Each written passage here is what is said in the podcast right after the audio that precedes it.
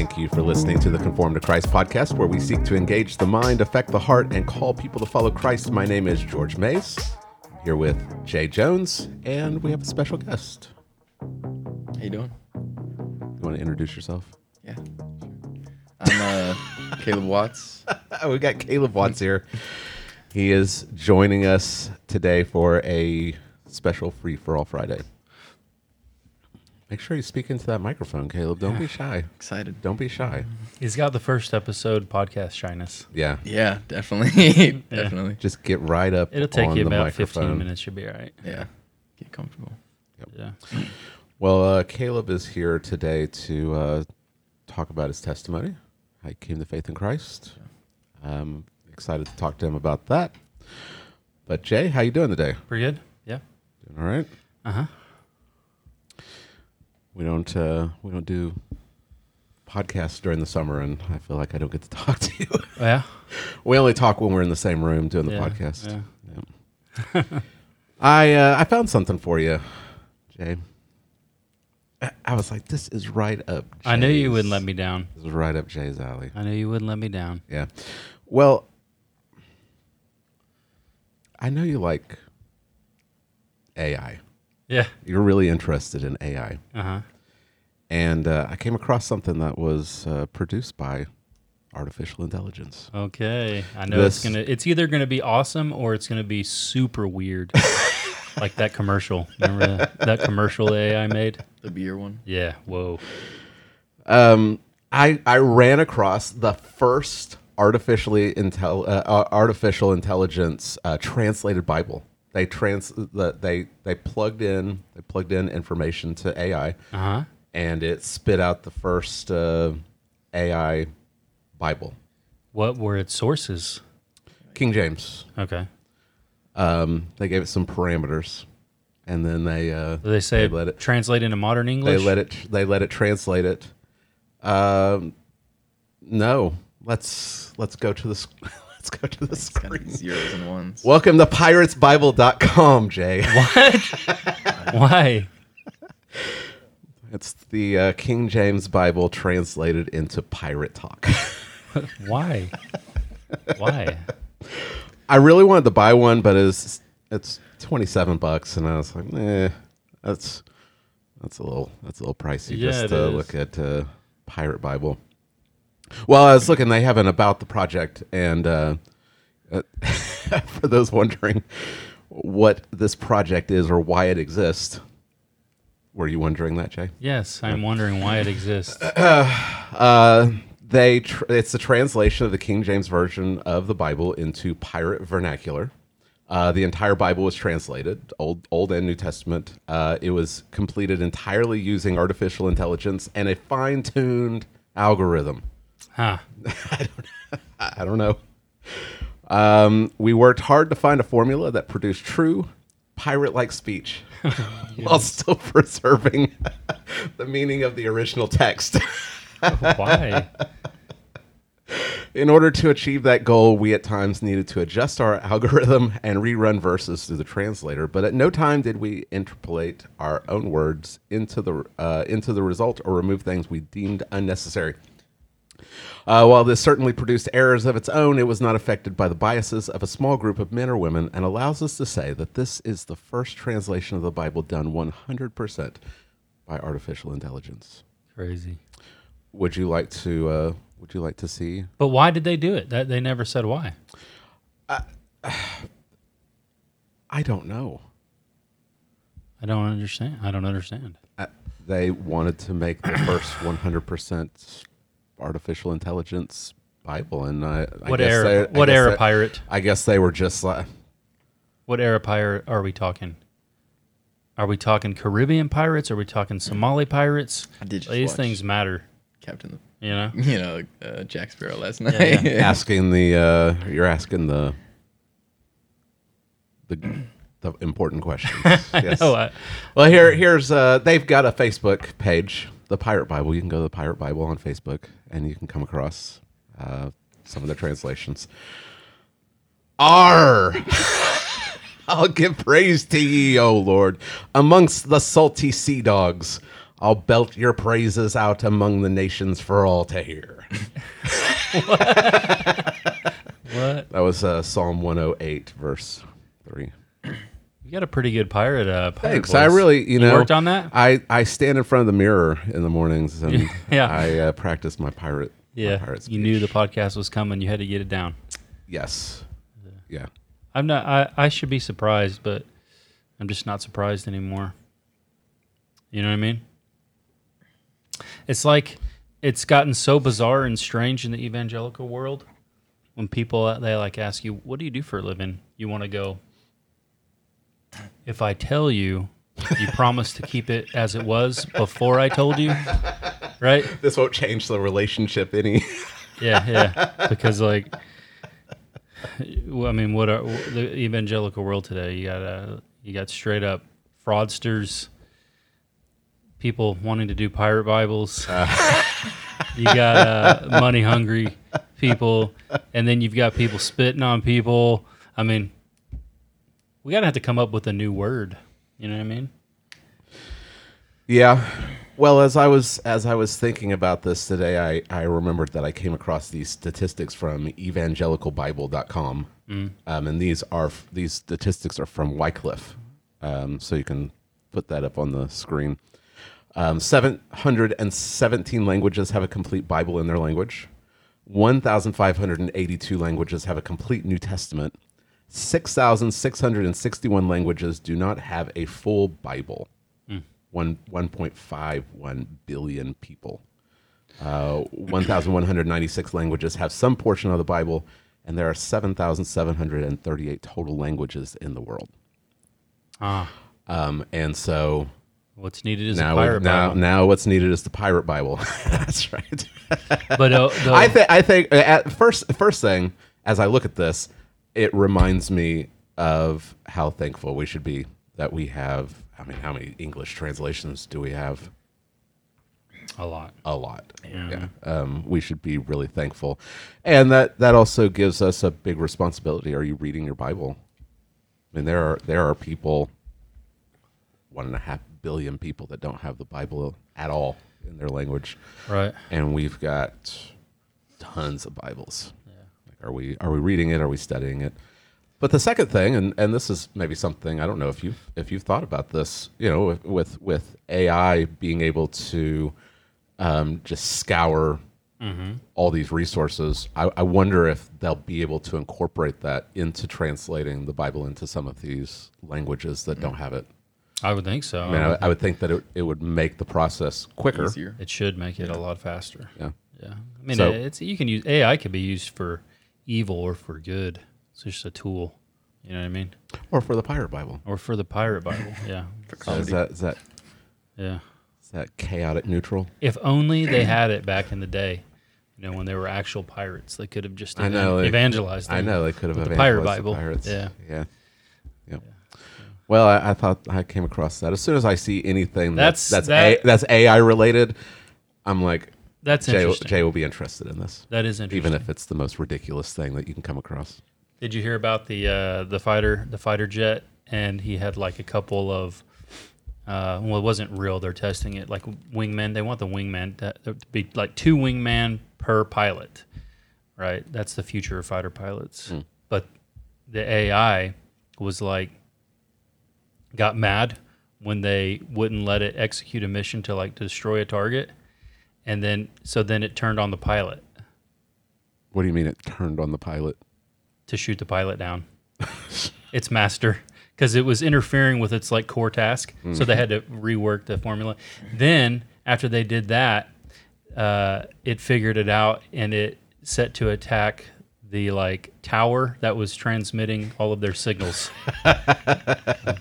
Things could go pretty bad. Yeah, I mean we are really close to Skynet. I know, for real. They're going to need to put in these parameters.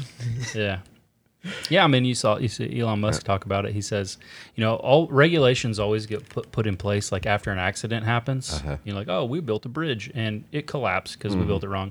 New regulations, elevators, whatever, right? Usually takes some small catastrophe. He's if you wait on AI till after To put in regulations, it'll be too late. Detonates a nuke or something. It's going to be over. Yeah, it will have total control. Right. Yeah. We're just right there on the verge of, I guess, returning to the Stone Ages. I guess so. To blast off an EMP around the world and reset everything. Mm. It'll be the steampunk era. And then you'll be thankful that you have a copy of the Pirates Bible, exactly, because we're all going to... We can all return to the high seas. Yeah. Yes, that's right. Yeah. All right, well, we want to get into our conversation today. Yeah, let's do it. All right. Well, Caleb, why don't you tell us a little bit about yourself? Who are you? I'm a male in this day and age, just so you know. No, I'm Caleb. I'm 22 years old. I grew up here in Lawton, Oklahoma. Grew up in a Baptist church here in town. What kind? Southern Baptist? Southern Baptist, I believe, yeah. First Baptist East. Okay. Yeah. So, the news about Southern Baptist East, but it was very just... Where did you always go to church from the time you were little, or every Sunday? For the most part, at least. It was a very religious thing we did. You could say like a moral obligation to go Sundays, and then Wednesday nights, hang out with people, kind of just... Were you Awanas? Do Awanas? What's that? It's like a... Is that too new for his age? It might be. I'm not sure. It's like a Wednesday night program. Oh yeah, for kids over there. Oh yeah, okay. But it wasn't called that. It was called WOW. Okay. It's called WOW back then. Yeah. Ever since me and my brother, since we were little, we were going there, and then into high school. But then I had stopped going about like 14 years old. You didn't go at all? Did you go to False Creek? Yeah. Oh, tons, tons. False Creek. How many times did you get saved there? I didn't ever at False Creek. I knew there was something wrong. I was just, you see everybody. It's very emotional for sure. I mean, I'm there and I'm like, everybody's raising their hands. I'm like, something wrong with me. I'm not raising my hands. Like, what's going on with me? Am I just not feeling something that I need to feel? Yeah. Things like that. But no, I never got saved, quote unquote, at False Creek. Yeah. Yeah. Yeah. But when I was 9 at that church, that's when I had professed faith in Christ. Okay. I got baptized and I said a prayer. Is this during a VBS thing? No, I just remember what I remember about it. It was I wanted to get baptized. I think that's really what it was. I wanted to get baptized because everybody else was doing it, So I said a prayer one day. One of the deacons or somebody led me in a prayer there, and that's what I did. Yeah. But, okay. So what happened after that? You quote unquote got saved. Yeah. You got baptized. Yeah. When you were 9. Yeah. Anything change in your life? It was just nothing at all. Same. Okay. If anything, things got worse. I mean, from really when I was like 14, that's when I left. Really, kind of on my own at that time. What do you mean? My parents were very like, you need to go to church. You need to go to church. Like Wednesdays, I'm there, but. Wednesdays, I mean, I really wasn't being able to see it at the time with the eyes that I have now through a biblical lens, but it was just hangout groups, and I had this best friend at the time named Caden, and me and him, we would leave, like, on our own. We would just leave. We would get dropped off there. We'd leave, and we'd start doing drugs. That's when I got really heavily involved with drugs and alcohol.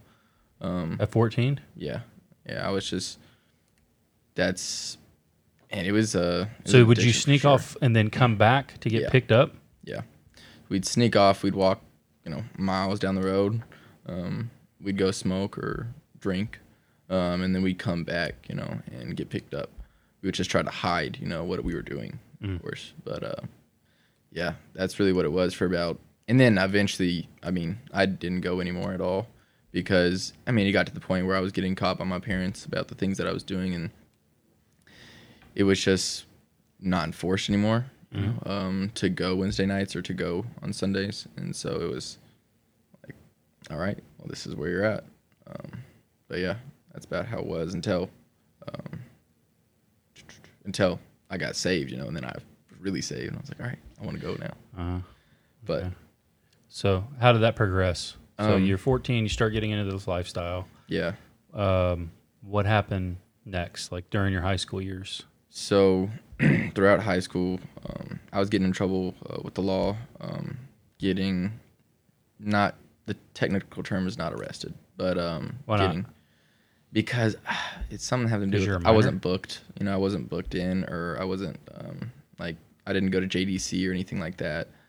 There's technical reasons why I don't have to say I was arrested, quote unquote, but I was by all means put in handcuffs, charged, you know, went to court and things like that. Huh.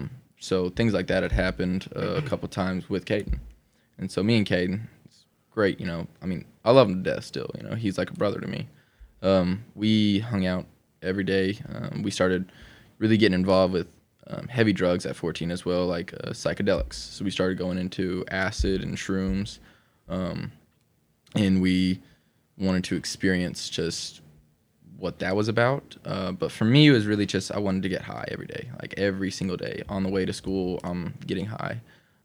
During lunch, I'm either getting drunk or getting high. And then after school, I was wrestling for, 13 years up until about my sophomore year. Mm-hmm. And recently, it was really nice to be able to just talk to some of those guys I used to wrestle with. They said, I was like, hey, what was it that caused y'all to, like, just cut me off? And because the wrestling team and me separated. Mm-hmm. And they're like, really, man, it was the drugs. I was like, oh, no, yeah, that makes sense. That makes total sense, yeah. You know? I'm like, I get it now, you know? They're, like, dedicated to being in shape and to their craft. Sort of. I mean, all these guys smoked weed. All these guys smoked weed, and they smoked cigarettes. So it was like, we all did that. But it was when I started getting into the harder stuff. They're like, you're bringing a bad name on the wrestling team. We're getting, like, more eyes watching us now, and we don't want to get in trouble, you know? So you're bringing a lot of heat onto us. Mm. And they're like, you know, you need to just get some distance. And so that's when I left that.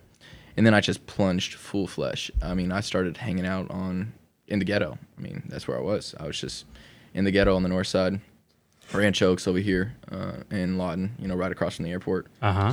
So every day after school, that's where I'm at. Either like, North Lawton or South Lawton? Not south.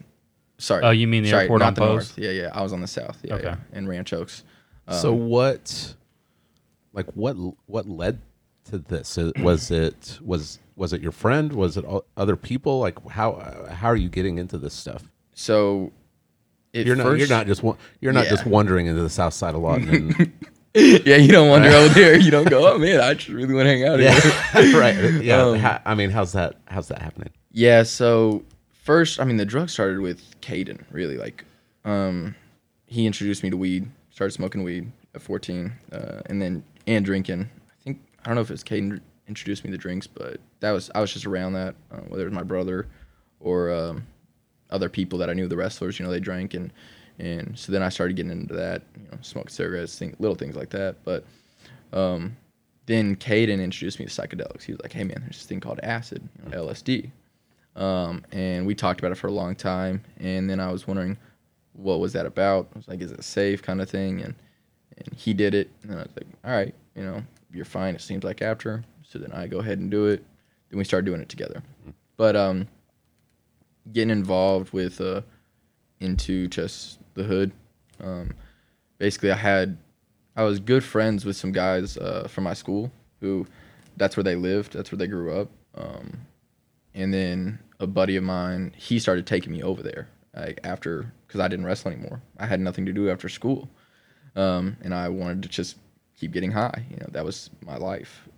So I was like, all right, yeah, we'll go over there, we hang out, smoking, all day long, just weed, blunt after blunt. And then it just got deeper from there. Then I was selling drugs, though, before that, because I realized, oh, I can make money doing this. I was like, oh, yeah, why not? I'm making money doing this. It's easy, not thinking about the consequences or not thinking anything about sinning against God at the time. I had no conscience whatsoever that was, like, convicting me. I didn't have the Holy Spirit, you know, so I wasn't convicted for my sin. I was just, this is my daily life. So, yeah, I would get in trouble severely at school for some things, and then I would move on in my junior year to Bridge. It's a school in town for delinquents, basically. Mm-hmm. everybody sends their kids there if they get in trouble pretty severely. So that's where I went. And then my senior year rolls around. I finished in JDC, or sorry, I finished in Bridge for my junior year. Go my senior year into SCORE. SCORE's the like the alternative program. Basically, my parents are like, you need to graduate. You're just getting in absolute trouble. Like, you just need to get a high school diploma before you drop out or get kicked out. And so I was like, all right, so what do you want me to do? And they sent me SCORE. I like SCORE. SCORE's a great place for that kind of person to go. They just treat you like a college student. They treat you like, hey, look, this is your life. It's your responsibility. If you want to get a high school diploma, you're going to do it. If you don't want to, get out of here. We don't want you here. And they just, that's how they treat you. Well, before all this, the timeline sometimes is foggy, just because all the drugs. Mm-hmm. But before all that happened, when I was going every day over to the hood and selling, I mean, I literally quit my job working at a restaurant to sell drugs full time because I was making money. And I think the big issue at the time was I was making more than a lot of people in the hood were, and they didn't like that. You know, I'm this white boy. I'm the only white guy in the hood, and you know, so they call me white boy. You know, and I'm there doing my thing, and that's what I believe it was. They just did not like that I was making more money than a lot of them. So one day I get a call. Hey man, you know, we need some drugs on the way. So I head over there with Caden. At this time, me and Caden, we'd been in and out of hanging out. You know, it's such a long story, man. It's like he professed faith twice throughout these 2 years. Really? Yeah. Yeah, so when he was 14, he had this bad acid trip. He thought... I don't want to throw shade on any of the local churches, but is it the same? No, he didn't grow up in a church. Okay. You know, I mean, he came with me at times, okay. You know, but he didn't really grow up in a church. His grandma did, so he went... I'm sure pretty often with his grandma. Okay. Love his grandma to death. Mm-hmm. But no, not that I know. Yeah, his parents, I mean, I went over there all the time and they didn't ever attend church really that I know of. Mm-hmm. But yeah, so me and him had been off and on. He had professed faith twice. He had both times came back into the life that he was living, you know, so clearly it wasn't real. 1 John, you know, if they leave us, they were really not of us. But... So we talked about God a lot, me and him. But so me and him are together one day. We go to the hood, making a sale, and these two kids hop in the back of my car, and I knew them. You know, we had done these things together, very evil and wicked things. But they hop in my car, and boom, gun right to my face. And I was like, I thought it was a joke at first. I was like, yeah, I get it, guys. Sure. Funny. They're like, nah, man, we ain't playing, you know, run it. And they're letting me know, like, hey, this isn't a joke. Give us the drugs, give us your money. And I was angry because I just felt betrayed, you know. I was like, what the heck? Like, these dudes I've been hanging out with for a while now, you know, like, really first taste of reality in the depraved world of, I mean, I had taste before, but never been robbed like that. And this kid was, I mean, he's 15 years old, you know, and I'm like, I was nervous he's gonna pull the trigger on accident. I'm like, idiot, get your finger off the trigger, you know, like, but yeah, he's sitting there, and so I give him some stuff, and he gets out of the car, and I leave, never went back there again. You know, I had been told, like, hey man, we see you back here, we're gonna kill you, you know, somebody's looking for you. I'm like, so I just stayed out, you know, I'm like, I'm not gonna go back there. Well, stupid. So, at that point, I was in SCORE. I got really close, I guess, to these two young guys there. They're probably 15 or 16, probably that age. And we started going to this trap house that they stayed out. So, these kids, it's just, the whole situation was just sad, man. Looking back, I wasn't thinking that at the time. I thought, oh, man, this is great. You know, like, I wish my life was like, no. But these two kids, they just don't have parents that, I mean, they have them, but they don't stay with them. They stay at this trap house with this 20-year-old who runs it. And he like, they're his errand boys, you know, they go do what he wants. And so this dude's got, I mean, just guns everywhere, just, it's a trap house, you know. So I'm there every day after school now. I'm not even at home. Like, I'm just not staying at home for months at a time. I'm just away, sleeping in my car or sleeping at that house or sleeping at Caden's. Because, I mean, my parents didn't condone what I did, rightly, you know, but I was, we didn't have a relationship at all. It was very terrible, my parents and me. But, yeah, so at that time, I was hanging there every day, and then I got really deeper into drugs. I started doing a lot of coke, a lot of ecstasy, and I was doing Molly before, but Molly as well, and just getting into the world of becoming a drug addict. And I had no idea. I did not think I was a drug addict, you know. I was getting called like, hey, crackhead, you know, this and that. But a lot of it too, they would say, because my tics, you know, I have tics. And so they'd say that, you know, but I'm just like, they're just saying that because my little tics that I got. But one day I went home and this cleaning lady that my mom had, you know, she's a family friend. She looks at me and she's like, Caleb. I was like, what's...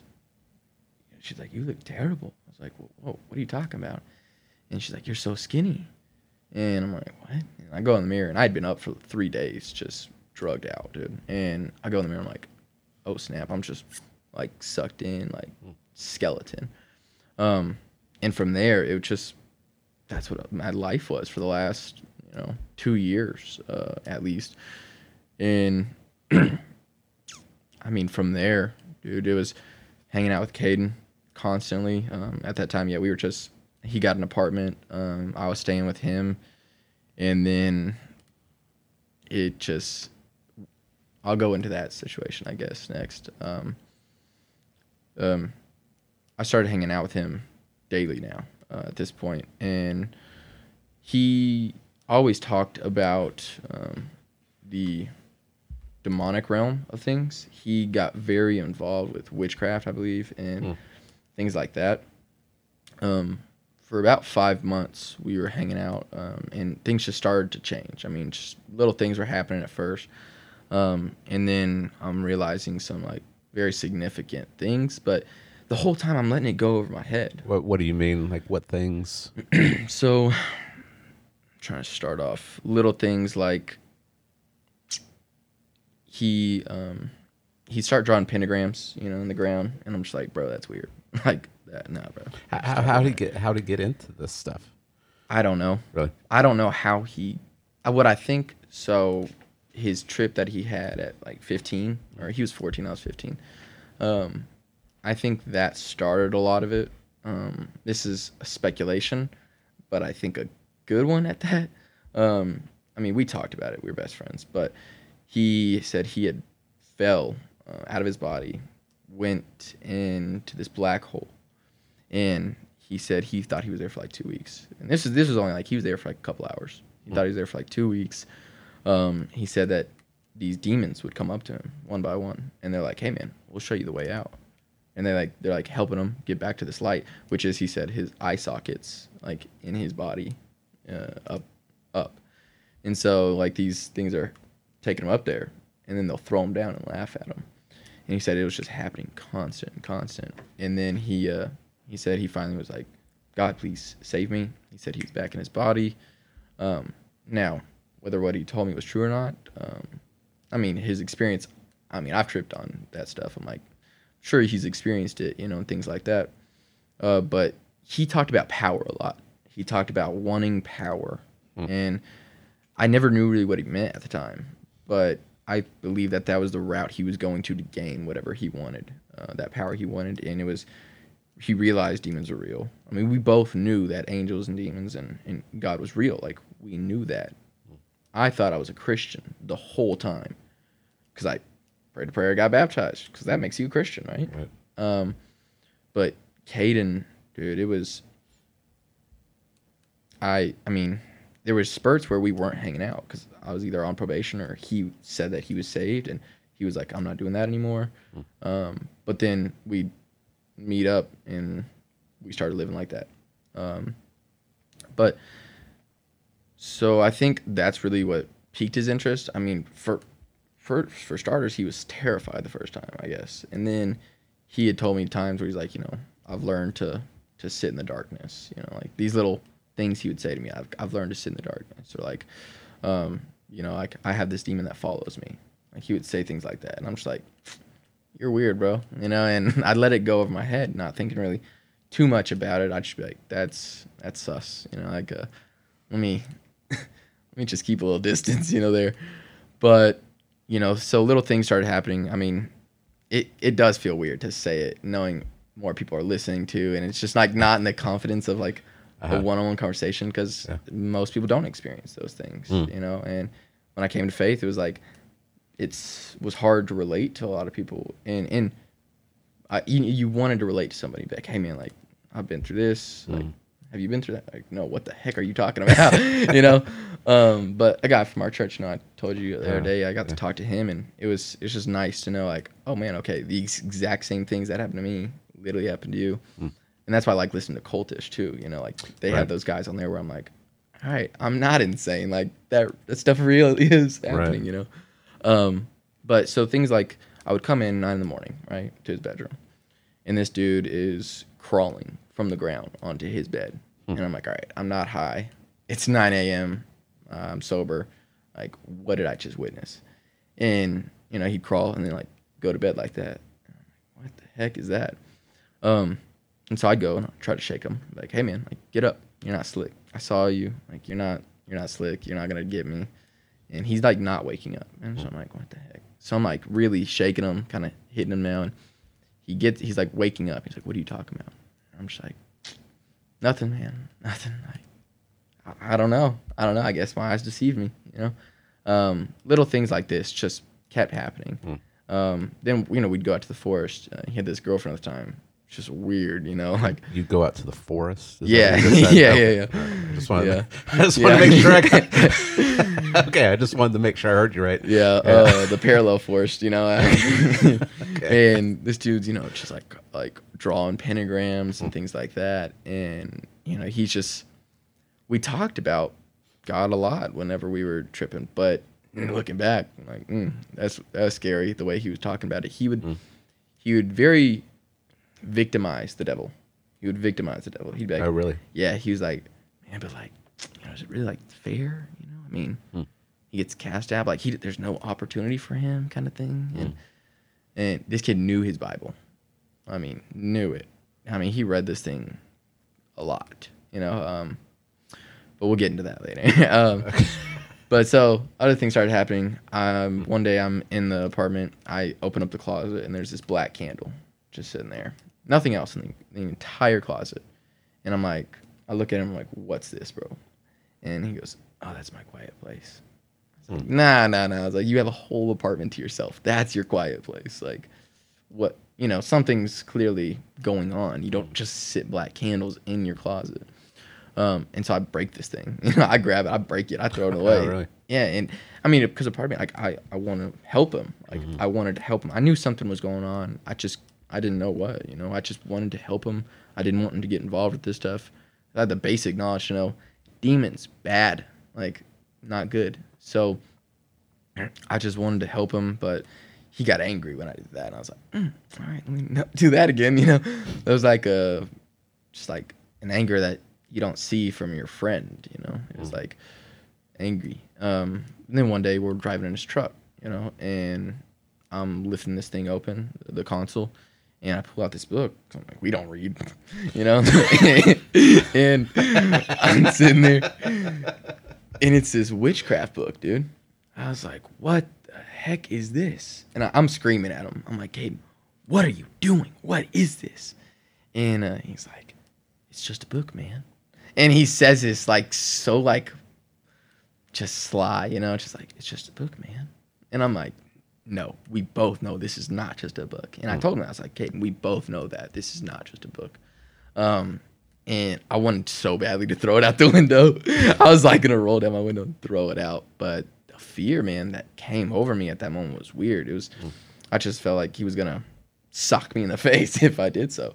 And I was just like, put it back, you know, and just mind my own business kind of thing, which was weird. We never had anything hidden from each other, you know, things like that. And I mean, it's a kid who would come over to my house constantly. My mom treated him as a son. Like, I mean, we're going on family vacations together, you know, when we were younger, things like that. So this was all new. You know, this has never been before. But this was kind of the things that were happening. He would keep all the lights off in his apartment. I don't mean like just flip off. I mean like light bulbs, they're unscrewed. Like you're not like he would get angry at me if I turned lights on. Like he did not like it. It was just weird. And again, you know, it feels weird kind of saying it all to people, but it's I think that we have we can sometimes have like this sanitized view of the spiritual world. Like we read it in the Bible, but we're like, that stuff doesn't happen now. Yeah. And I think it's good. It's interesting. But it's a good reminder, like this stuff happens. Yeah. Just because it's not something typical doesn't mean that it's something that doesn't happen. Yeah. So, yeah. Yeah. And it just became even more weird. I mean, I'll just give you little instances, right? So he would sit next to this AC unit. He'd keep it chilled in his apartment. But his bedroom was so different. It was like this cave. You'd walk into it. It's like a cave. You ever been in a cave? It was just weird, you know? It's just little things that I'm like, this is weird. And but he'd sit up next to, like, on top of the couch, like, just sitting there like this, you know, next to his AC unit. Just weird. And like, dude, why are you so weird? Stop being a weirdo. And so how long did this period, I mean, I know that time is hazy for you, yeah. But do you have like I want to say it was about like 5 months, okay, that this was happening. And so for these 5 months, he would tell me like, hey man, you know, I want to show you my real self. But every time I show somebody, they get scared and they run away. I'm like, what the heck are you talking about? I'm like, first of all, who are you showing? I'm your only friend. I'm like, second of all, because dude, I mean, I was just like, I was his only friend, and he was very antisocial, you know. And that's fine, but he just I was like, who are you talking about? Do you have a life at this time? I mean, are you just like selling drugs? Really? I wake up, I go, and like, I mean, that was literally it. My life revolved around selling drugs, you know. So I was just totally depraved, man. I just was doing drugs, selling drugs, and then I would go to his house when I wasn't doing anything and do drugs there, you know, with him. Or I'd go to the trap house. That was like, that's my life around this time. Okay. And so we're there, and for about 5 months he'd been telling me that. Well, one night we get together, me and him, and one day we start tripping in the morning on acid. Me and him and a couple buddies. And this is the night that led to just like a catalyst of me realizing, oh crap, I'm not saved, you know. We're at his house, and it's me and him finally. Like we're gone off the trip. I mean, that was 10 hours ago. It's like 12 or 1 a.m. at this time, and we're just talking about spiritual things. And then he's talking, I can't remember how we got into it, but he had finally really piqued my interest to ask him a question. And I was like, hey man, like, so if you contact these demons, you know, then can't you tell me, like, how did Hitler really die? You know, I was like, for some reason I asked that question. And I had asked like 3 questions. And at this point he goes, I'm done answering your questions. If you want to talk to him, go talk to him. And he points back to his bedroom. And I was like, nah, man, I'm good. I'm on the winning team. I was like, I'm on God's side. I'm good on that. You know, I just knew I don't want to talk to demons. And for some reason, I thought I was saved. These are my real responses. I'm giving you like the real response here. I was like, nah, man, I'm on the winning team. I was putting up the dub sign. I'm like, I'm on the winning side. And I'm sitting there, and he's trying to remember the order of every event that happened. That was a while ago, but he gets angry, and he starts like clenching up, you know, like his body's just really getting clenched. And I was like, hey man, and I could tell something was wrong. And I was like, hey man, whatever we got to do, we can get up right now, go out that door, and get you help. And I just knew that there was a demon. I knew there was a demon around. He had said that there was. He was like, hey man, we gotta kind of talk a little different so that this thing doesn't hear us. And I'm like, what the heck? And he had said, this has happened before, you know, my car like that. And so we started like talking how best friends do, using the little amount of language as possible. You know, like you and your wife, you can, you know, see each other and be like, ah, yeah, I know what each other are thinking, you know, just with some grins or a couple words. So that's how it was. And I sat there and I look at him, I tell him that he's getting angry. And then he looks at me and he goes, you're tapping on a rattlesnake. Tapping on a rattlesnake. I'm like, what the heck are you talking about? I'm tapping on it. And I'm like, oh, I get it.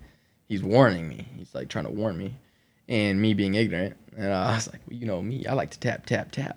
Being an idiot, you know. And at that moment, dude, he had this knife in his hand the whole night.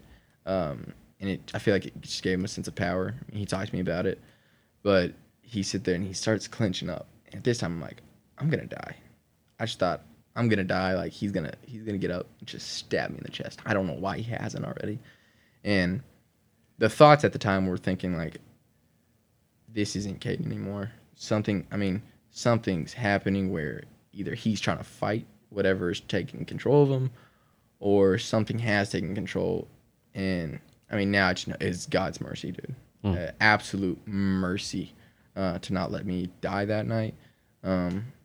And I'm sitting there, and when I looked at him, I don't know how to explain it except for this way. So there's this demon there. It was whispering in his ear. I can't see it. I'm not saying I could see this thing. It wasn't physical, but it was this entity, this demon, I believe, whispering in his ear. And it looks at me, and I can't tell you how scared I was. I just closed my eyes, and I start saying, God, please help me, please help me. Like, I'll do whatever you want, please help me. You know, like the common unbeliever does when he's terrified, you know, says, God, please help me, I'll do whatever you want. That's where I was. I was like, please help me. Like, I'll do whatever you want. And at that moment, Caden gets up, you know, and at this moment, I don't think it was him. He wasn't in control. And he goes to the bathroom and, dude, it's just like the most sinister laugh. It's like this belly laugh that he couldn't control. That's why he had to get up. He was like, just this sinister, like, kind of laugh in the bathroom. Comes back, and I'm like, no, you're just tripping. Like, that didn't really just happen. Like, nah, your ears are deceiving you. Like, you're terrified after death right now, but that didn't just happen. And he gets up, does it again. And at this point, I'm like, all right, this is legit. Like, this is really happening. What do I do? And the fear just paralyzed me there on the couch. I could not get up. I wanted so badly to get up and go out the door, but it was right next to him, and I'm like, if I get up, I'm just going to get a steak knife into the chest. Just boom, boom, boom. And so we're sitting there, and I'm just in fear. Like, what do I do? And I'm thinking, how do I make my escape? How do I get out of here? And so I'm thinking, okay, once he goes to bed, then I'll get up and I'll get out. That'll give me enough time to get out of this door without getting a knife in my back. He doesn't go to bed. Of course, he falls asleep right on the couch, and that's not. It's just weird. It's not what we did, you know. He just never slept in the same room as me. Like we were just, you know, we're best friends. It's not like we gotta be like, hey man, it's our first sleepover together, you know. We gotta, you know, no, you know, it's his apartment. I sleep on the couch. Like he sleeps in his bed. He pays for it, but, you know, minor detail, but it happens. He closes his eyes, so I'm just like, go to sleep. Just go to sleep. Like, you're just tripping. This isn't real. Like, nothing's real right now. So I try to go to sleep. I open my eyes, and this dude's staring at me. And it was not him. It was just his eyes. They're not his. I don't know how to explain that. It's like, you know, and you look in somebody's eyes, you're like, ah, yeah, you know, like, that's my friend or that's my wife. It's like, was not him. And this thing's staring at me, and it, like, quickly closes its eyes, you know. And then I'm just like, this isn't happening. This isn't happening. Just go to bed. And I open my eyes again. Same thing. It's like, tries to act like it wasn't looking at me. So I scream at this thing at this point. I'm like, stop it. I was like, stop looking at me. That's weird. And then, like, Caden starts waking up. And he's like, bro, what are you talking about? Go to bed. And it's like him. And I'm like, nothing, man. Like, nothing. You know, I'm just tripping, man. Go to bed. And I'm terrified. I just want to leave. Anyways, I don't know how I fell asleep. I did get like 3 hours of sleep. I get up, and I'm like, hey, man, like, gotta go, bro. Love you. Talk to you later, you know. But the thing that's in my mind, though, this whole night is, hey, man, I want to show you my real self. But every time I show somebody, they treat me differently. And I'm just thinking, like, don't treat them different. Don't treat them different, you know. I leave. I go home. I'm freaking out. I'm like, who do I tell? I got to talk to somebody, but nobody's going to believe me. And so my mom's home. I run to her. I'm like, Mom, please, you got to believe me right now. And she's like, what? And I tell her everything that happened. And she had read something to me. She was reading this book on spiritual warfare at the time, God's providence in every area of my life at this time. And I look at her and I go, I'm going to hell. She's like, whoa. What are you talking about? I was like, Mom, I'm not a good guy. It's like, first of all, I just had demons laugh at me. I'm like, I sell drugs for a living. Like, I'm not a good person. And it's like hitting me. I'm like, I've sinned against God. And at that point, though, I didn't know what to do. I just was like, I know I'm not right with God. What do I do? So she you know, we were both led astray in that for a long time. Like, hey, she's like, you said a prayer? You got baptized? And I was like, that's it? That can't be it, Mom. Like, that, there's no way that that's it. So I leave, and I left Lawton completely. I went to New Mexico, stayed with my brother for about a month and a half in the Air Force. And then I went to New York for a month and a half. And I was in a sinful relationship at that time. I was very involved with sexual morality as well in this life. And I, for these 3 months, it was eating me away, knowing that I'm not right with God. And I couldn't explain things in theological terms at all the time. I just know the wrath of God is gonna crush me. Like, that's, I just knew that I was under God's judgment. And so I thought to myself, like, okay, stop selling drugs. That'll make you right with God. Not at all, you know. That was literally the level of my good. It's just so sad. It's so depraved level of good. And so I tried to stop selling drugs. I moved to New Mexico, New York. Then I come back to Oklahoma. And this is really, that night, I believe, and this morning were two events that the Lord used to spur me on. And however you would say that, to spur me on to that day when he opened my eyes to the knowledge of the gospel. But I get home, and my mom at this time, I believe she's saved at that time. I think like a year before, I would personally say, like, I started seeing something different. Even in my depraved state, I'm seeing a change in my mom at the time. I don't know, but I believe maybe like a year before, she repented her faith in Christ. But I'm sitting here, I'm watching her read her Bible, and I'm so angry. I was so angry, but I was so curious. I was angry because I came in, and I'm like, what's so important that you can't look up from this book? Like, what's so important in this book, you know, that you can't look at me? But then I was like, what is so important in this book? And so I go to my room, grab the Bible that I got when I got baptized, you know, that I never opened before. Pages are still sticking together. literally. And so I sit down, you know, I have one of those moments of like, all right, God, where do you want me to read, you know? And because I didn't read. So I'm sitting here, I'm like, where do I go? And I open up to Ecclesiastes.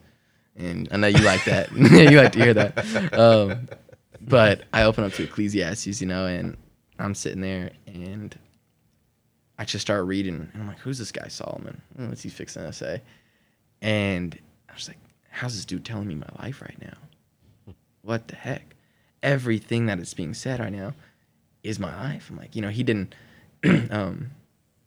he gave his heart whatever it desired, you know? And then he's like, it's all meaningless. It's chasing after the wind, a vanity of vanities. And I'm sitting here, I'm like, crap. I'm like, this is my life. It's meaningless. What the heck? And so I'm freaking out, like, I'm going to die. My life has meant absolutely nothing. Worse than nothing. I mean, I would face God's judgment, you know? And so for about 2 weeks, I was reading my Bible. I had just been opening it and reading it little by every day. And I know I went through Ecclesiastes all the way. I couldn't remember if I've read, I'm sure I read some other place in the New Testament as well. Except this time, too, I thought, like, you know, maybe I shouldn't be listening to the music I'm listening to. You know, you listen to 50 Cent's probably not like the most best rapper to listen to at this time. You know, just very vulgar rap.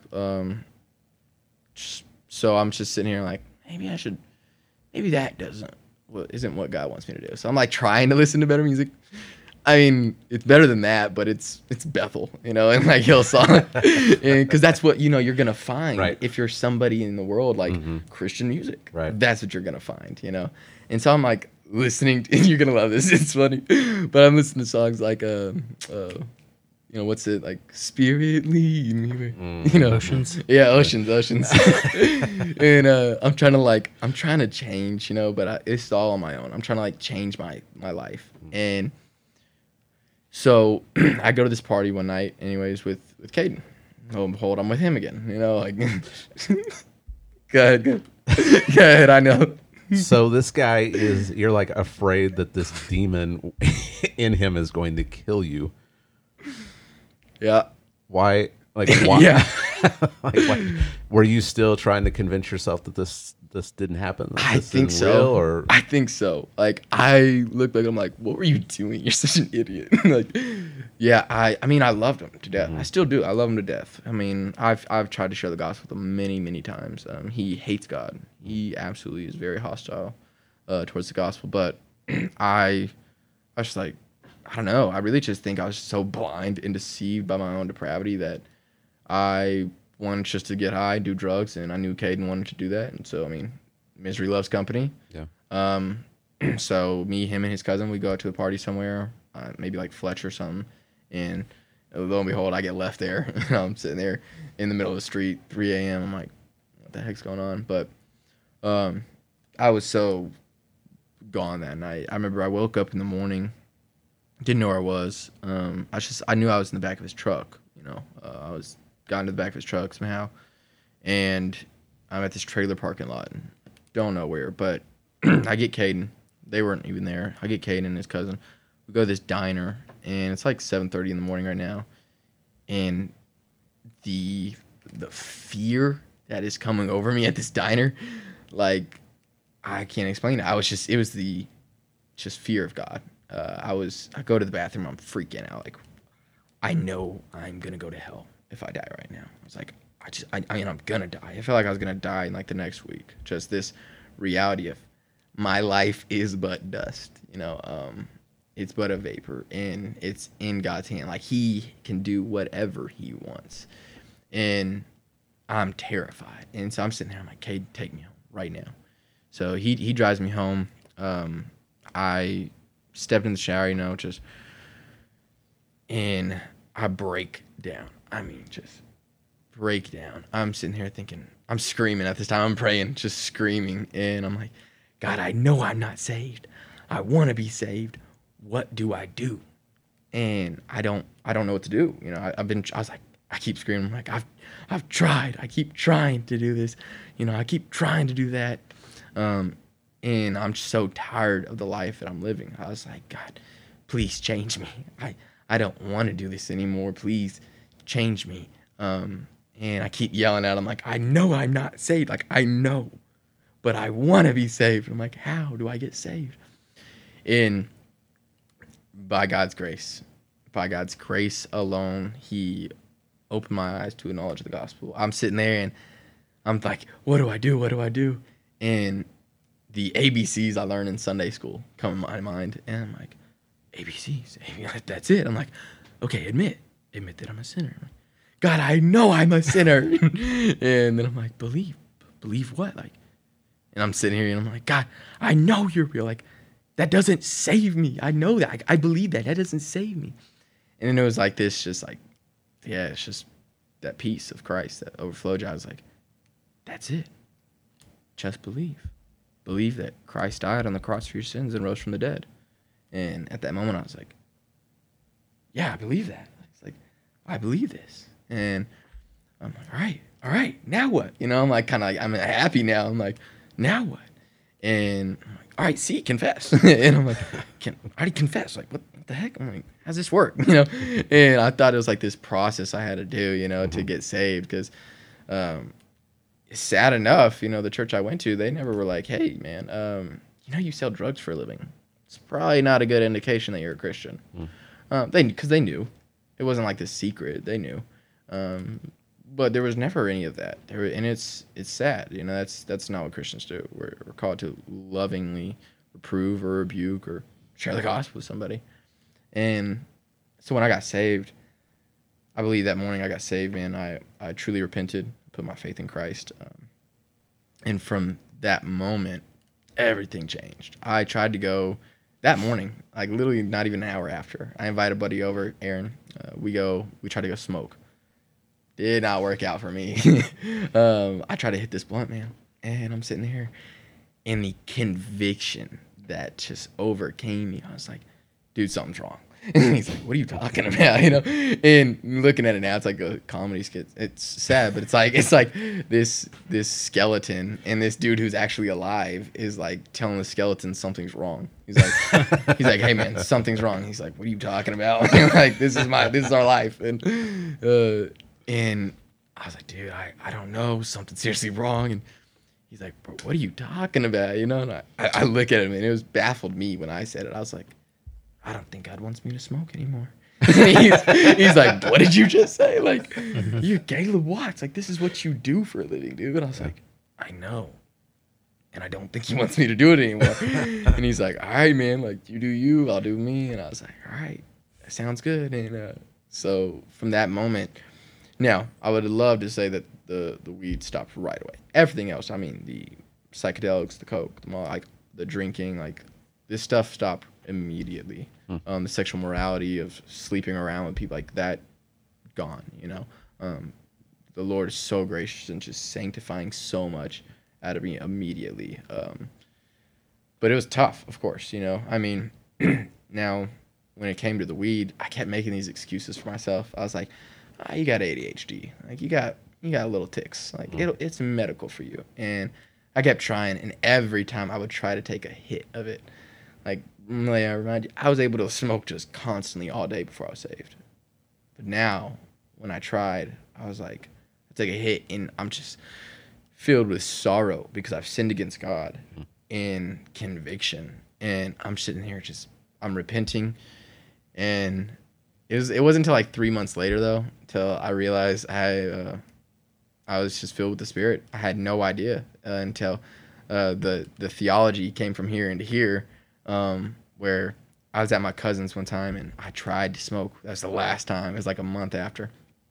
I say month. Yeah, okay. Then it was about a month when I realized that. But I tried to smoke immediately. Again, conviction. And so I'm repenting, and I'm turning to Christ, and I'm like, God, please change me. And I was so like broken because I'd sinned against God. But I was so filled with joy because I was like, this is that conviction thing people talk about. I'm like, I have conviction. I'm saved, you know, because I had been wrestling with like, am I saved? Am I saved? No. And then I was like, I have the Holy Spirit, and but I've sinned, but I have the Spirit. You know, it's like just is crazy. But so from then on, I mean, everything was changing. So, but at this point, I gotta say, like, I go, and I'm working with Caden at the time. I'm like, we have a job together now. And I go up to him, and he's my best friend. Of course, I want him to know the truth and know the gospel. So I go up to him. I'm like, hey, man, like, dude, I'm not doing any of this stuff anymore. Like, I'm not smoking. I'm not drinking. You know, I'm a new creation. You know, I'm using this language. He's like, what the heck? But I was like, I'm a new creation, man, and I'm not doing this anymore. So he's like, really? I was like, yeah. And he goes, me too. And I'm like, what? Like, for real? And he's like, yeah, man. And I'm like, all right, let's walk this narrow road together. Let's go to heaven, man. Like, let's do this. Let's strive. We're brothers. Nah. No. Very early on, it was deceit just from the enemy. He became a false teacher. He was he knew his Bible wrongly, but he knew. He knew how to twist scripture and things like that. And I feel confident saying this just because I know him so well, and the time and amount of time that I spent with this guy and the amount of things that he said to me, I can confidently say these things now because I don't want to just do that without having evidence, you know, of what's really going on. But we started hanging out again, of course, regularly, because he said he was a Christian, you know. And so I'm like reading my Bible, and I got all these questions, tons of questions. COVID just happened. Everything's locked down. No church to go to. I'm thinking, like, who do I go? No, I don't want to go to the old church that I went to, because I just could see what was wrong now, you know, in my redeemed state. I mean, I went there one night, was like, this is sad. Like, it just broke my heart seeing all of the kids that are there that aren't getting taught the truth, that are just fed this lie that, like, ah, you're good. You said a prayer. You got baptized. Don't worry. Check you off the box. There's no real, like, dude, you hate God. You really actually hate God. Like, you might say you like him, but, like, your life shows a complete opposite status of your soul state. And so I got to talk to a couple of those kids, but here or there. Anyways, me and Caden were hanging out, and I'm like, hey, man, like, I got this headache. Like, you know, it's like, oh, you just don't have enough faith. I'm like, oh, man. You know, I'm thinking he's got all the right answers. He's pointing me to these verses, like, and I'm like, man, I keep sinning. And, I mean, literally, I'm just broken over sin. And he's just like, it's all right, man. It's all right. See right here, it says, be perfect as your heavenly Father is perfect. And I'm like, it does say that, you know, totally out of context, you know. But I'm just like, I had no clue, you know. I had no discernment at the time, really. I mean, I had some, but not enough to where I'm thinking anything of it. So things aren't adding up. I'm talking to my mom about it. She's telling me one thing. He's telling me another. And so one morning I get him and my mom in a room together, and I'm like, hey, look. I look at Caden, and I was like, every word out of your mouth, Caden, I want it to be from the Bible. I was like, I don't care about your feelings, your thoughts, your emotions. We can't trust those. I know we can trust God's words. I was like, everything you say, I want it to be out of there. And then I looked to my mom, like, and Mom? And she knew I was never going to talk to her like that. But I was just like, and Mom? Please. Like, I just need, she knows, she's like, she knew I just needed to hear from God's word and nothing else. And so she's like, I got you. And so Caden's like, well, you know, it's God's will for everybody to be healed all the time, at all times. And like, okay, Mom, what do you have to say about that? I got this like debate going on in my room. And she's like, well, what about Paul? You know, I mean, he pleaded with God 3 times, and God didn't remove the thorn from his side. And he shut him up real quick. He had nothing to say. He's just like, getting angry. And I'm like, hey, why are you getting angry, man? What's the big deal? And in my mind, I'm like, I just want to know the truth. And then so she's like, well, what about Job, Caden? Job, I mean, yeah, God made him suffer. You know, God is like, yeah, this is your lot in life. And he's like, nobody's going to tell me I'm wrong. I know I'm right. I know. And he's just like super angry. And I'm like, dude, what is your problem? Don't you just want to know the truth? Like, don't you just want to know what God's word really says? And he's like, no, but I know I'm right. You know, nobody's going to tell me I'm wrong. And he gets up, he leaves, he goes out outside. And I'm like, I was so filled with joy. I'm like, I know the truth. It's all right that I'm sick or that my head hurts. Like, that doesn't mean that I'm not right with God. You know, that doesn't mean that I don't have enough faith. But the Lord's sovereign. Like, I can trust him. So he's good. He's faithful. Like, I know I'm saved. I know that Christ has died on the cross for my sins and risen from the dead. Like, I have nothing else to really want. You know, I have nothing else to want, you know. So I go outside, and I'm like, hey, man, what's your problem? What's the big deal? And he's just angry. He's just sitting there, not saying a word. And he's like, a switch flips. And he's like, you want to go fishing? I was like, sure. Like, let's go fishing. Sure, man. And we go out back. We're fishing. I got a friend over at this time now, Clayton, and we're all fishing. Me and Clayton are in this little paddle boat. Caden wants to get in, so it's 2-seater. So Clayton gets out, Caden gets in.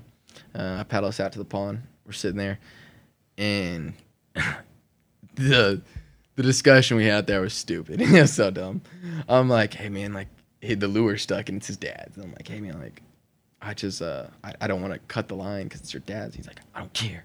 And he's like this, like just angry and just being petty, and then he's like, I was at that time I was really trying to clean up my mouth It's just I used to cuss, you know, a lot, and I was sitting there just by God's grace. I mean, He sanctified me from that, but at that time, I was like the day before I realized, I'm like, oh, this is sin. I don't want to do this. But out on the boat, I had slipped up, said a word, and immediately I felt the conviction. Immediately I was convicted and knew, and I repented. But oh, He's there. He was like, oh wow, you can't even not cuss. Good job, you know.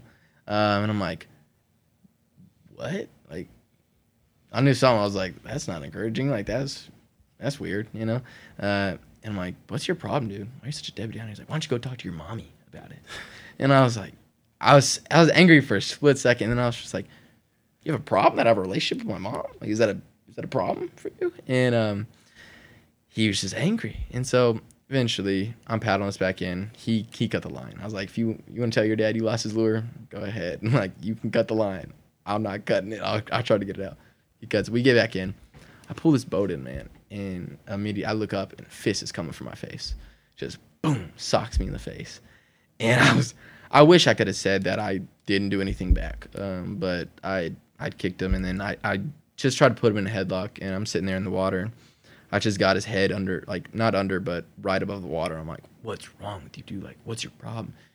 And I mean, a beast. It's just, like, making noises. He's just, like, like, just going crazy, trying to just hit me, punch me, scratch me. And, like, I had scratch marks over me. I had, like, a black eye from that, but I'm sitting here, and I'm like, what's your problem? So I push him in the water, you know, I back up, and then he comes at me again, and I keep yelling at him, like, stop, like, what's wrong with you? What is wrong with you?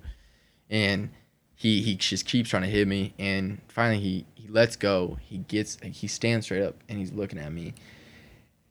Everything inside of me, of course, was like, you got a clear shot, just take it. Just like, just sock him in the jaw. But it was this war immediately with the flesh and the spirit. Like, I was like, no, that's not what God wants. And I'm like trying so hard to fight, punching him. And I'm just like, no, don't do it. And so I'm like, leave, because he's sitting there. He's like antagonizing. He's like, go ahead, do it. He's like, sock me in the face. Come on.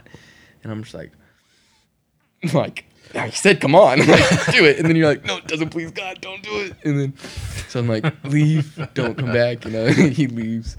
And I'm freaking out, thinking, like, he's going to go do something at the house. Because at this point, I'm not thinking this just like an angry person. I'm thinking there's something very demonic about this. Like, something very evil is going on. And I don't know. So I'm just like, I'm yelling to the house. I'm like, lock the doors, like, lock the doors. And my mom remembers this. And I was like, don't let him in. He's crazy, you know. And so he leaves. He took off, and never seen him since. Until one day, like 2 years later, I come back to Lawton to visit family, and we had been in contact a little at the time, and he had said he professed faith again. Mm. So I wanted to believe the best. I was like, hey, man, let's meet up for coffee, like, public place, you know. And, yeah, it was really weird. We were talking, and I was trying to talk to him, like, just ask him questions, like, hey, man, so what gets you to heaven? You know, these questions that probe and answer. And I'm trying to remember, like, it sounded like he was saying the good, like, right things, but things were off. Something was off. And so I take him home, and he kept wanting to argue. That's what it was. He kept wanting to argue about this one topic. Like, I brought it up, but I didn't think it was going to turn into this whole big deal. It's a theological argument. Anyways, we get to his house, and I'm not thinking anything of it. I'm thinking, like, that's fine if we differ. Like, it's fine if we differ on that. That's not salvific. I drop him off at home, and I get a message like, you know, how dare you kind of thing. Like, I thought you were a Christian. I thought you were better than this. Or I was like, what did I do? Like, what just happened, you know? And excuse me, he's just like, I guess just like blaming me for some stuff. And anyways, after that, he's in prison now. He's in prison for 15 years. I mean, he was on bail at that time when we got together, but now, I mean, I've tried to reach out to him, you know. I love him to death. I love Caden. Like, he's a brother, but as any brother is, you know, if he's in that and you're saved, it's like you can't really have a conversation, have a relationship. But I've tried to visit him. It's just he doesn't want to see me. He's like, I don't want to talk to anybody who's trying to change me, because I still communicate with his grandma, and she gets to talk to him still. But me and her pray for him. We love him. We want to be saved, but yeah. Sorry, that's a lot. I've said a lot. I've left out a lot of detail too. That's a good story. Yeah, that's good. So where are you now? Tell us, like, now? What's going on now? So you were saved 2020. Yeah, 2020, 2019, something like that. Oh yeah, 2020 February. Yeah, February. So what have you been doing? So I moved to Nebraska like 6 months after I was saved. I immediately was sharing the gospel with everybody I knew, and I didn't have the theology I have now, which I look back, I'm like, what were you doing sometimes when you were talking to people? Because I'd get them in my car, you know, like old friends. COVID's happening at this time, so, you know, you're not going in and doing anything. So I'd get my buddies in my car, you know, and, of course, they think that they're fixing to smoke. I didn't tell them anything else. So I was just like, hey, man, you trying to hang out? And they're like, yeah, sure, man. So they get in my car. They're like, all right, man, like, we're just going to light up. And I'm like, well, actually, I thought we could just talk about the narrow road. And I mean, I'm using the narrow road, bro. Like, ridiculous. And I'm sitting there, I was like, you ever heard of the narrow road? You know, and I'm sharing the gospel with them this way. But I'm like, man, you know, the gate is wide and the road is broad, that leads to the way of destruction.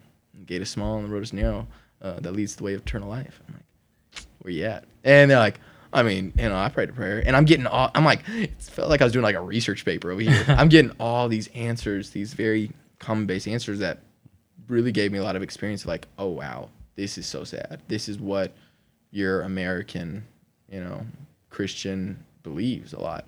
They're like, you know, I mean, my parents are Christians. And so I'm sitting here shooting these like down real quick. I'm like, oh, your parents are Christians. Well, that doesn't make you a Christian. So you're on the broad road, it sounds like, you know. And I'm saying these things to them, and you're getting just very like no answer, like very uncomfortable people. You know, I mean, they're trapped in my car. You know, we're driving, or I'm like at a park somewhere. What are they gonna do? Like, I'm gonna hop out here, man, and walk home. They're kind of like stuck with me. But there'd be times where I'd be like, hey man, I really want you to watch this, and I'd click Paul Washer, and I got Paul Washer just preaching to my car, and I thought it was the funniest thing. Now I think it's funny, but at the time I'm just like, I'm sitting here and like looking over. You convicted yet? Yeah, a very Arminian view of like decisionism, basically. Like, like how can I show them they're going to hell? And then they'll, of course, like, who, once people realize that they're going to hell, who's gonna not want to follow Christ? But that's a lot of people, you know, which I didn't know at the time. So I'm just sitting there like, let me bring them as close as let me touch their feet and their toes into the fire, you know. Trying to Edwards sermon them, you know. And so that's how it was with everybody until the news got around Lawton, really, that like Caleb had a bad acid trip.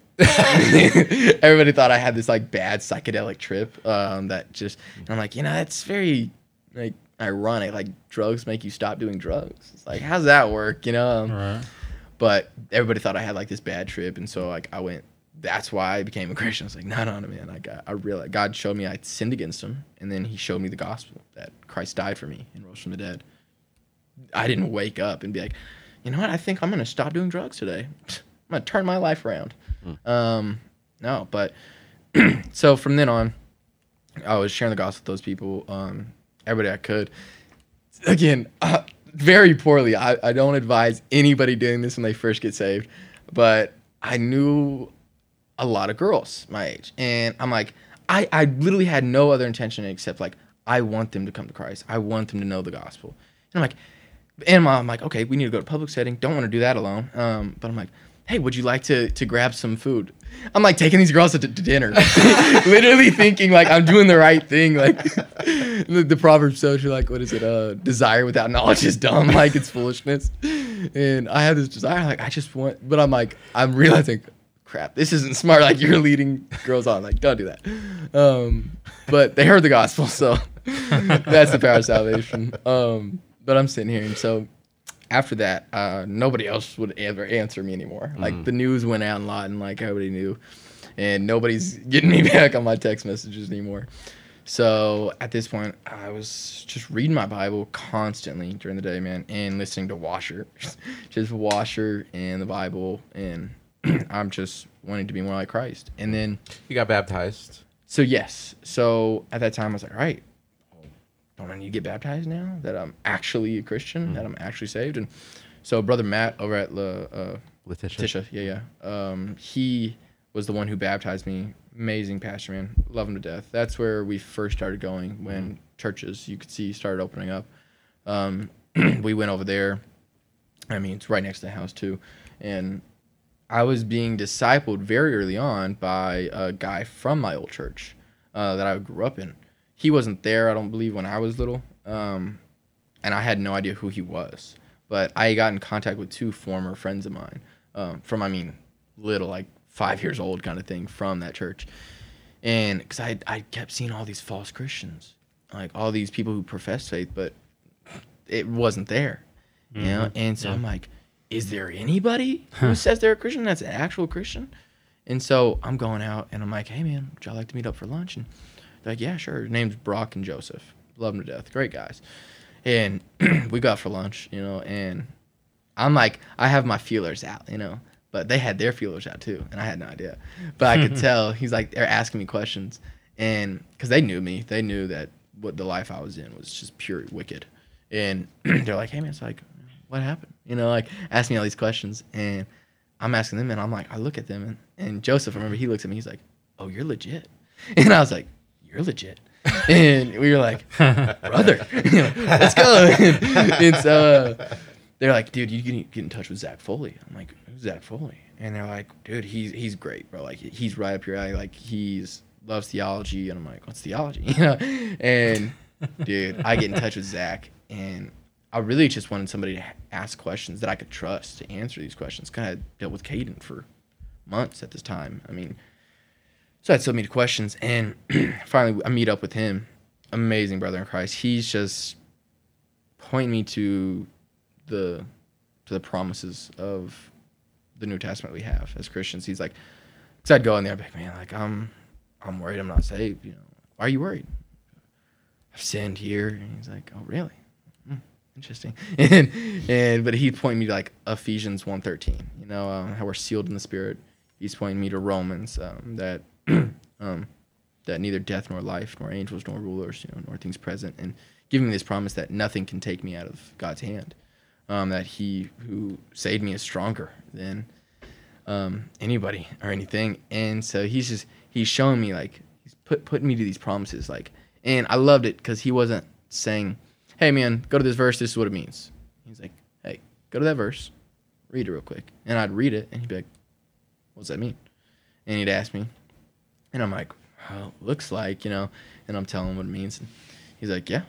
Or he'd be like, yeah, but also ... And then I didn't read it this time. I was just reading like my Bible, and he's like, hey man, you read any books? And I was like, no. And he's like, here you go. Gave my first book I ever read, and it was on spiritual warfare, because at the time I was dealing with a lot of disconnecting from Caden, and there was a lot of spiritual warfare there. I mean, sleep paralysis to like, just, I can't tell you the nightmares of this kid coming by the house with an AR and just shooting it up, thinking my family's gonna die because of this guy.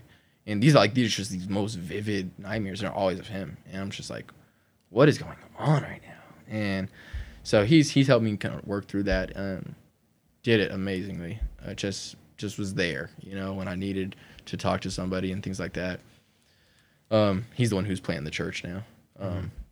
But then I got a phone call from my grandma. She's like, hey, what do you think about moving to Nebraska? Nebraska.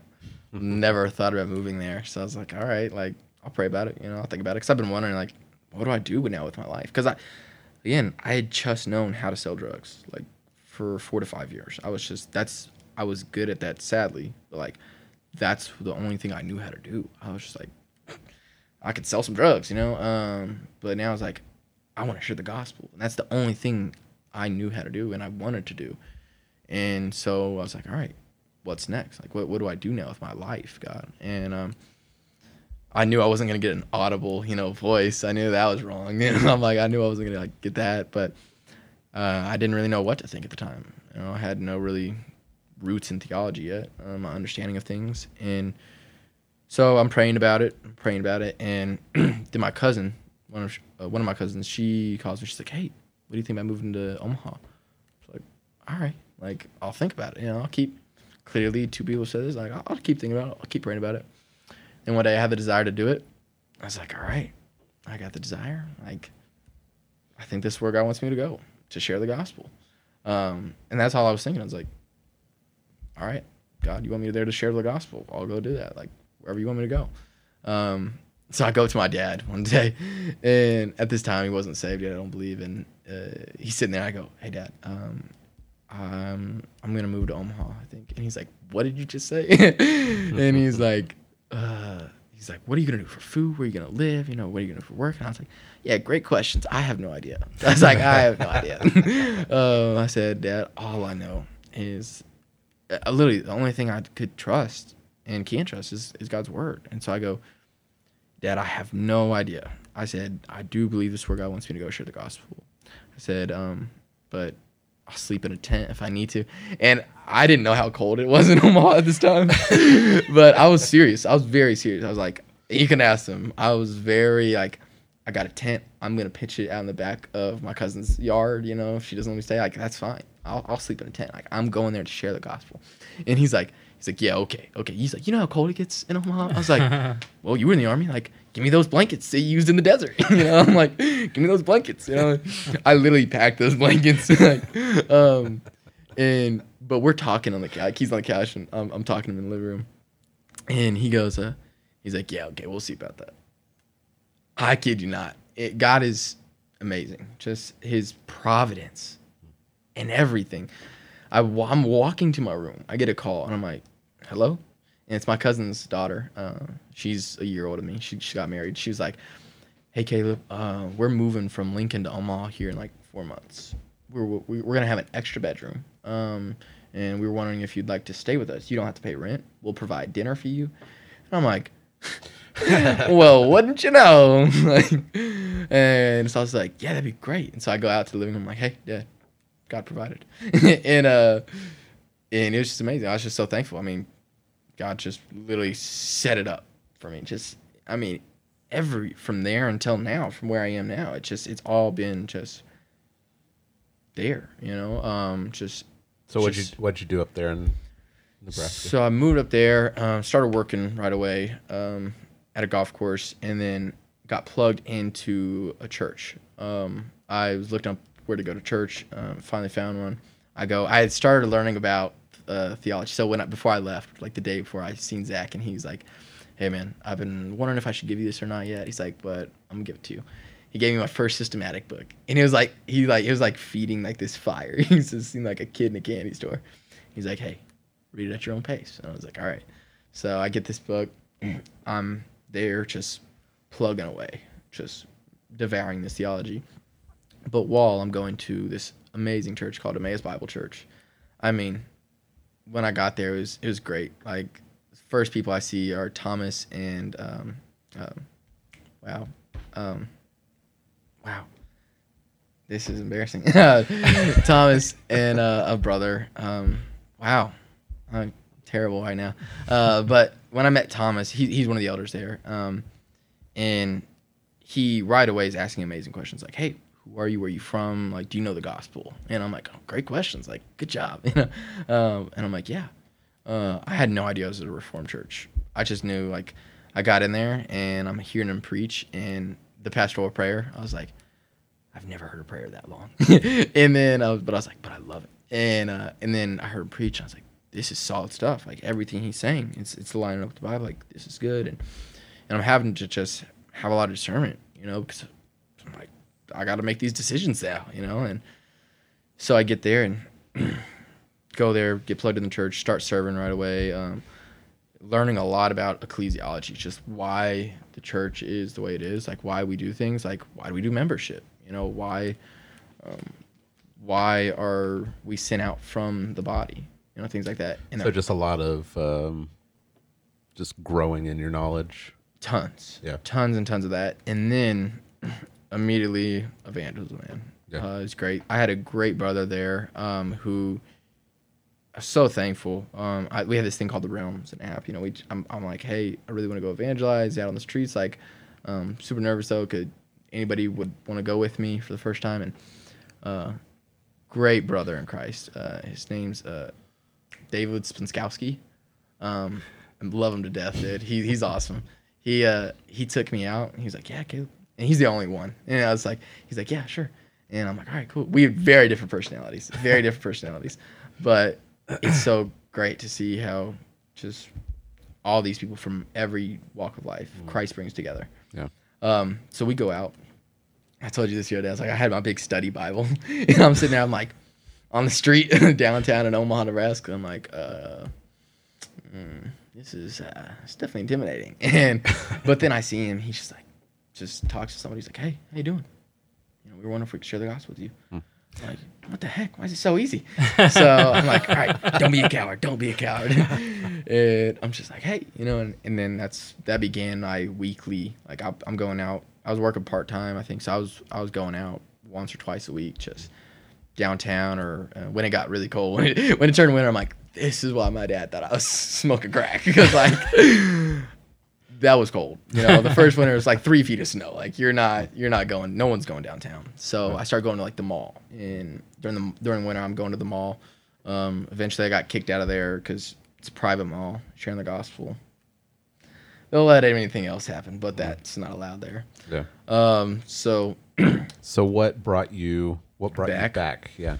So for those 2.5 years I was there, I was, just growing. I got to be a part of a church plant, North Metro Bible Church, but I had been wanting to go to school for a long time. I've been wanting to I want to go to the mission field, but I've been told a lot by a lot of elders that I love and respect, like, hey, you should get a bachelor's. You should pursue seminary. And I'm like, all right. And so for a long time I struggled with that. I was like, do I pay $1,000?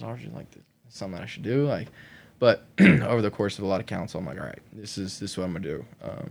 And so I've been saving up money for the last 3 years in Omaha. Excuse me. But then one day I was like, all right, I think I got enough money to save up to start school off, get a year under my belt, and go from there. I had got an offer from my mom. She was like, hey, you know, we want to let you know you can stay with us. You don't have to pay rent. We just want to be able to help you pursue school. Because like, as long as you're doing something, you know, worthwhile, like, we want to be able to help you out with that. So it's like, all right. So it took me a long time to think about that, because I was like, I'm like living on my own now. Right. You know, right. I'm like, go back home, yeah, live with mom and dad. And I was like, interesting. So I prayed about it a lot, and I was like, man, like. But then my sister moved back into town, too, with her kids. And I was like, man, like, the pot's sweetening. You know, like, it'd be kind of nice to be around them. Mm-hmm. But also, I'm like, okay, what's the right decision here? This time, I'm thinking, like, there's got to be a right and a wrong decision. Like, there's one of these right and one of these wrongs. And I'm getting tons of counsel. They're like, Caleb, it's not a wrong decision if you want to go back, you know, and be around family. And I'm like... But, like, I need to give up everything, right? Like, what if that means, like, right now in this time, family? And they're like, Caleb, like, if it's not supposed to be, the Lord's sovereign. And he is sovereign over every decision you make. And I was like, all right, you're right. And so at the time, I had an offer to stay there, too. And so it was like, at first I was like, all right, well, this is ideal. Like, I'll move back. Like, this is the only offer I have, so great. And then what do you know? I get an offer from a great brother there who's like, hey, Caleb, me and my wife, we're remodeling our whole basement. Like, we want to let you know that you can stay here with us, and you don't have to pay rent. And I'm like, why are you making this so difficult, man? I was like, thank you so much for that, like, just that lovingness you just extended to me. But I'm like, you just made this so much harder. Don't do that. And but eventually I made that decision, of course, to come back, mm-hmm. because I wanted to be around family for the time that I know I could be. Because... I still do. I want to, the desire I have is to go into pastoral ministry, whether that's overseas in the mission field somewhere, sharing the gospel, or if that's here, I just want to be faithful and do that. And the desire is to go do that somewhere, to plant a church where one's really needed, you know? But I was like, all right, so I don't think I'll be in Lawton forever. You know, I mean, that's just my thought, but I have no idea. I thought I was going to be in Omaha for 4 months. I ended up being there for 3 years, you know? Yeah. So I moved back, and I'm like, all right, this is where I'm at right now. Well, I'll just pursue school, you know? So that's what I'm doing right now. I'm pursuing school full-time, yeah, at Midwestern. Pretty cool. Yeah. Nice. All right. That's good. I talk a lot. No, it was great. Yeah, I mean, just the work of God bringing you out of your life of sin and drug use to where you are now. Reading through, what was it, Grudem's? Was it Grudem's systematic theology? Yeah. And trying to make godly decisions. How do we make godly decisions? Yeah. And all the way to taking classes, wanting to pursue ministry.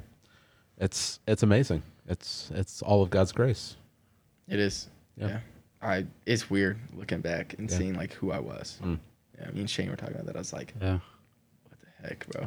Yeah. That's so weird to think about. But. Yeah. God can save the worst of sinners. Absolutely. Right? The most depraved and wicked. Mm-hmm. I mean. Yeah, it's a good reminder. You know, we hear testimonies that to remember that salvation is of the Lord, mm-hmm. and that all that the Father has given to the Son, Jesus says that they'll all come to me, right. And that looks different for pretty much everybody. Mm-hmm. But even people that kind of grow up in church, we can assume that if we are good parents, they're just become Christians mm-hmm. in our homes, and I think that's. There's no, you can't guarantee any of that. But that's the only guarantee that we have is that Christ will bring all of his to himself using a variety of means. And it's different for everybody, you know. You maybe don't even come to Christ. Do you not, you know, experience the dark things in your life? I don't know if you ever considered that. But God could have just not ever let you go to those places, and you've been like a good moral person, mm-hmm. and you live your whole life as a good moral person, saying you're a Christian, but then never going to church, but actually raising good kids, being a good husband, being a good father, and then you die and you go to hell. Yeah. Mm-hmm. Yep. But those, you know, those parts of your life that people might look at and they're like, man, why would God let somebody go through stuff like that if he's going to make them a Christian? You know, it's God's plan, and he'll use what means are necessary. Oh, yeah. So if I didn't look at it, I'm like, if it's not necessary, it wouldn't have happened. Right. And it's great testimony, I think, mm-hmm. to remember that we can't have formulas for these things, right. Especially like when you talked about the things with the children. Yeah. And we need to remember that as church people in ministry. You can't make this a formula. No. Like, this is all, you're always dependent upon God to do this in every capacity, mm-hmm. from beginning to end. So, but it also was a reminder. I mean, when you were crying out to God, not knowing exactly how do you become a Christian, that He was bringing to mind things that you learned when you were a kid. So So we're called to be faithful, and then leave it to God. God is sovereign. Absolutely. Yeah. All right. Yeah. Yeah. One thing I was gonna say is super cool is about like going, you know, just living the life I was before I was a Christian. It's been cool to be able to talk to some people like out on the street and stuff, like who are drug addicts or, you know, involved in just the hood and with just gang affiliated people, and be able to just talk to them. And because a lot of them don't really want to. They're like, you don't know what I'm going through. You have no idea. And I'm just like, nah, man, I do. And I've been able to just like tell them that, like, hey man, look, I don't think I'm better than you either. Like, I don't think that at all, dude. There's no difference between me and you except for I've put my faith in Christ and I've turned from my sin. You know, I've repented, and I'm just like, that's it. You know, so yeah, just as wicked as you, man. You know, so it's nice to be able to like be able to tell that to people, because a lot of them can look at me back, oh, here comes this self-righteous, Christian who thinks. Right. So. Yeah. Yeah. That's good, man. I appreciate your testimony. It's good stuff. Yeah. It was really good. Yeah. All right. Well, thanks for joining us today. Yeah, man. Having me. Appreciate it. Thanks for sharing your testimony. All right. Well. Yeah. It was good. It was good talking to you. Thanks for joining us. So hopefully this has been beneficial for you, encouraging for you, a good reminder of the power of the gospel and how we need to be faithful to be sharing the gospel with those around us. So if this has been helpful for you, please make sure to like, subscribe, share. We would love for Caleb's testimony to be heard by a lot of people. So it can be an encouragement to them. Well, do we have anything planned upcoming? Just no. Whatever. We'll just flip a coin. Maybe read some more Pirate Bible. Yeah. All right. Okay. Well, until next time, we hope that this podcast helps you to become more and more conformed to Christ. See you next time.